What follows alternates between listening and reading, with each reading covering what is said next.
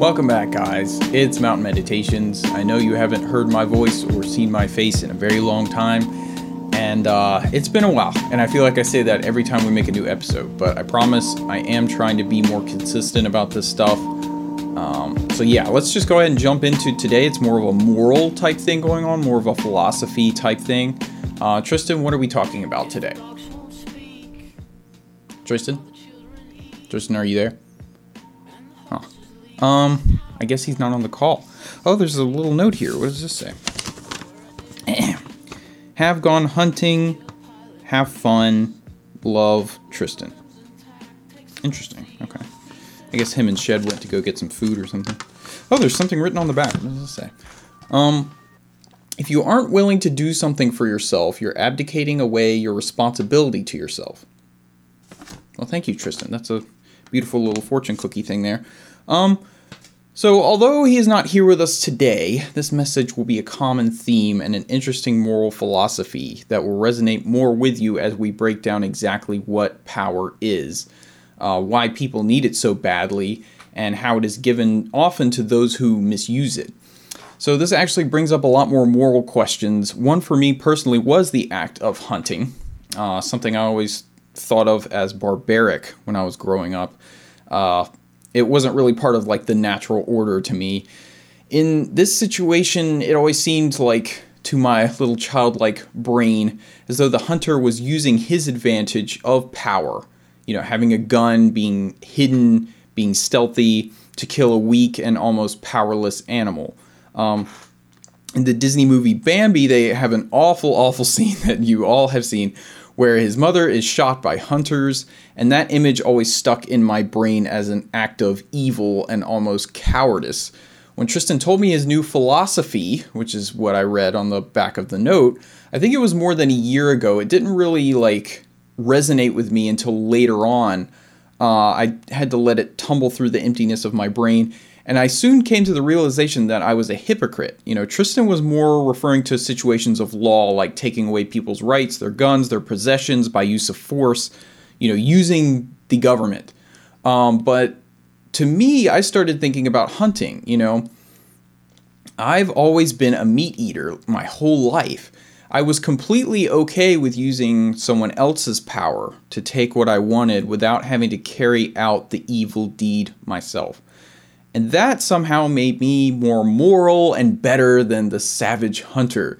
Uh, I can't think of anything more cowardly now that I think back on it. This is one of the many ways that power can be abused, how different types of power are seen as good or bad. Like the power that you've been given, given you know naturally, is often seen as evil, uh, but the power that you've obtained is often seen as earned and righteous.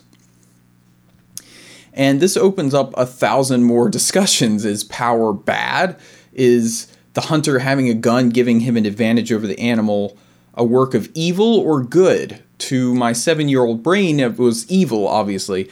Not only was I strangely obsessed with the idea of honor and morals, which is a podcast for another day, I thought that the battle should be like a playing, a level playing field between the hunter and the hunted uh, as if the first monkey to pick up a rock and use it as a weapon was uh, cowardly instead of ingenious. You know, anyone who has ever been close to a large animal like a horse or even, you know, deer, deer are pretty powerful.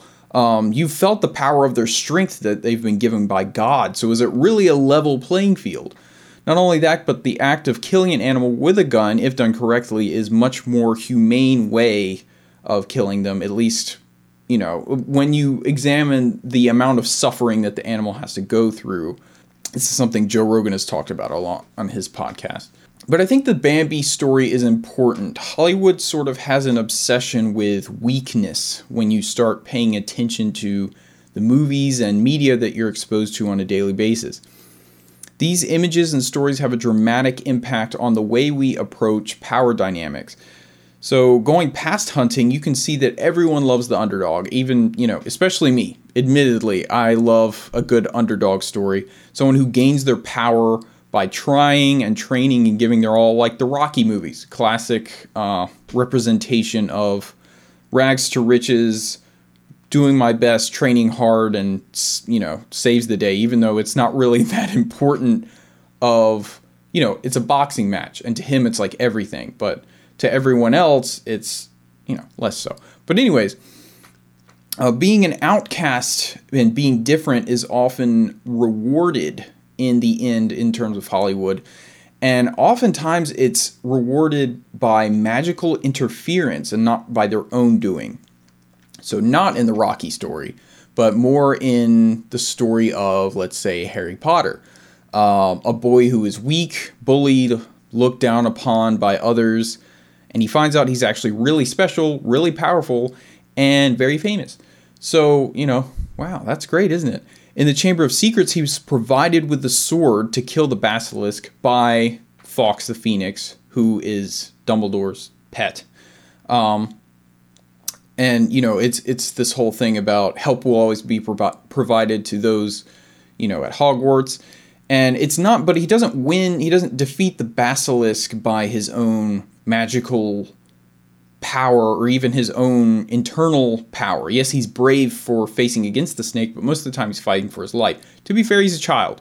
But, you know, in fact, most of the books end this way where Harry is being saved by someone or something.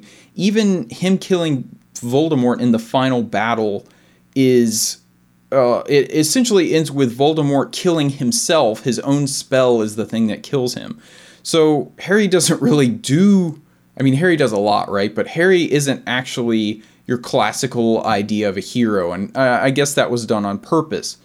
But um, let's let's think of something else. Um, I'm gonna play a clip. It's from the first Captain America movie. This is when Steve, you know, the main character, Steve Rogers, very small, very weak, but a very good person, good and caring person um, is chosen to be given super strength and become a powerful super soldier. Good becomes great, bad becomes worse.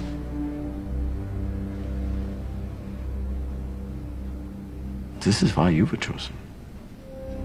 Because a strong man who has known power all his life may lose respect for that power, but a weak man knows the value of strength and knows compassion. Thanks. I think.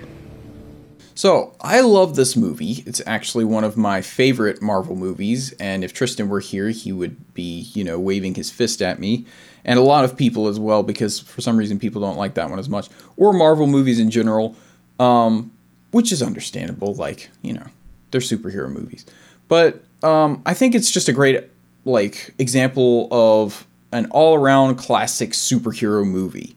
But this idea from this clip kept rolling around in my head, and it's the idea that someone who never had power would be better equipped to handle it.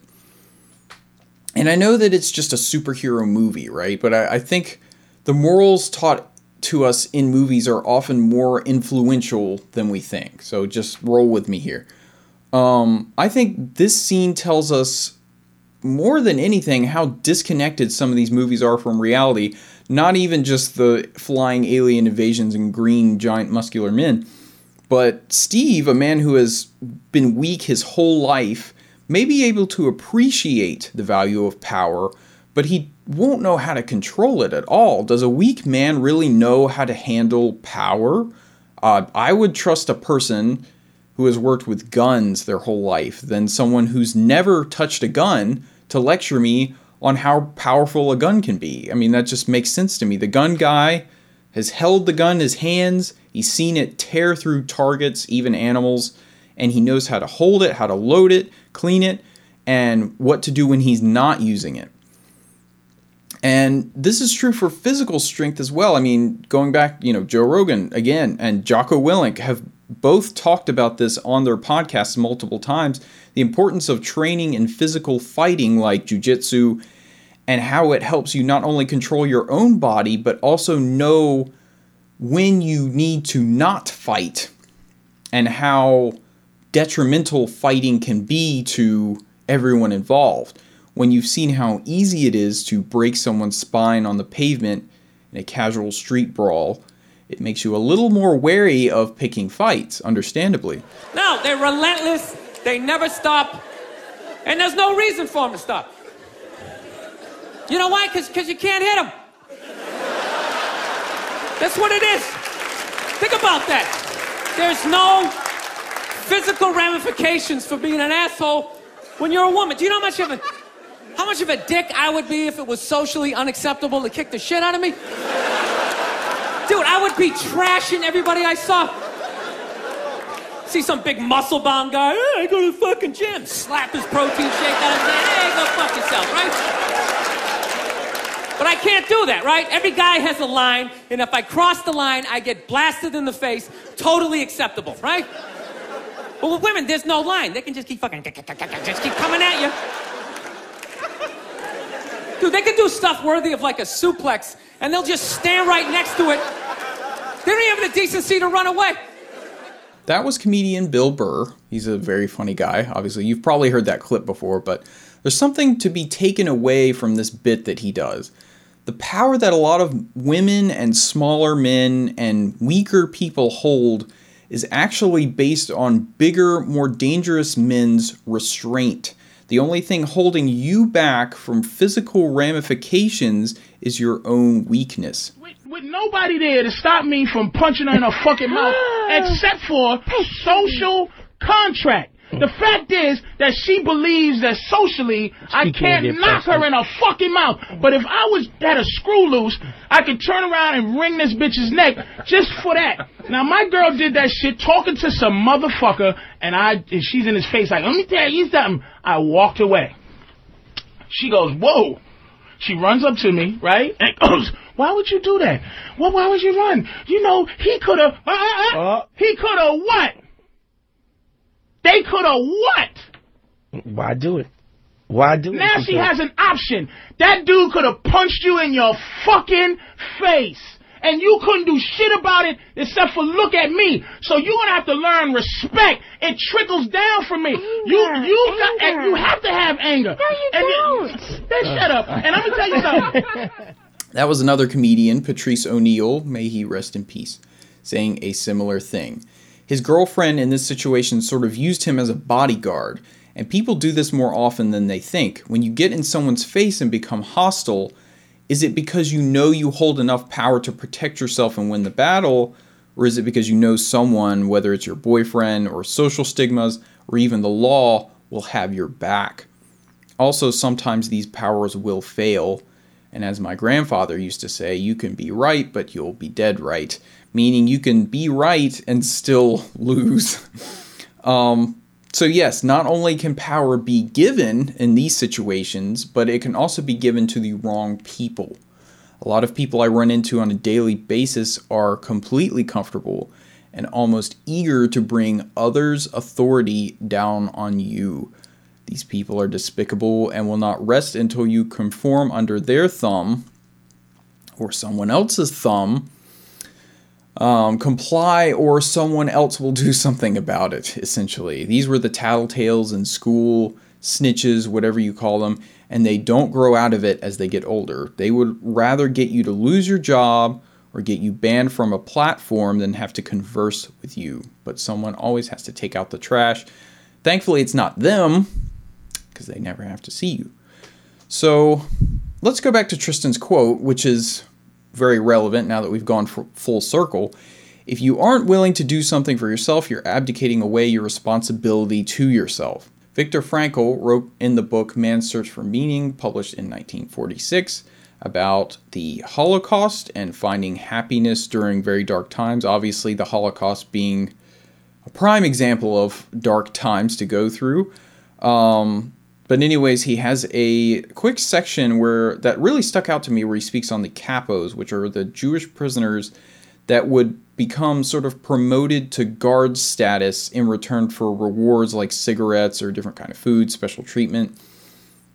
And these are the men who would be in Dante's ninth circle of hell for sure. They often turned out to be more cruel than the Nazi guards themselves. Uh, this was because in the pursuit of power, the slightest bit of power going to their heads was being abused almost immediately. And you find this a lot of times that a lot of times at the top of the hierarchy, you can find a difference in the way power is used than at the bottom, or at least levels that are close to each other. For example, like someone who's your direct boss would be more likely to be aggressive towards you than someone's who's very far away on the totem pole and is the boss of the entire company. So a lot of that was very broad. Uh, I've pulled examples from literally everywhere, from movies to comedians, but I want to try to summarize in closing. Um, try to use your own power. Try to gain your own power in your own way. Be stronger, be smarter, be a better person, but do it yourself. Uh, try to use as little strength and authority from others as you can. Be aware of when you're using someone else's strength to your own advantage and avoid those situations. And also subscribe to Mountain Meditations uh, because I'm going to have a few more episodes probably like this. Tristan has been very busy. Um, he's got a job, he's in school. Um, but I would like to keep this going. I like uh, I like mountain meditations. I think it's fun. Go follow my Twitter because I have random ideas on there. Um, I'm also lifting a lot, posting my lifting progress. Let me know if I should keep going with a philosophy series or if you'd rather have Tristan back. Uh, see you guys next time.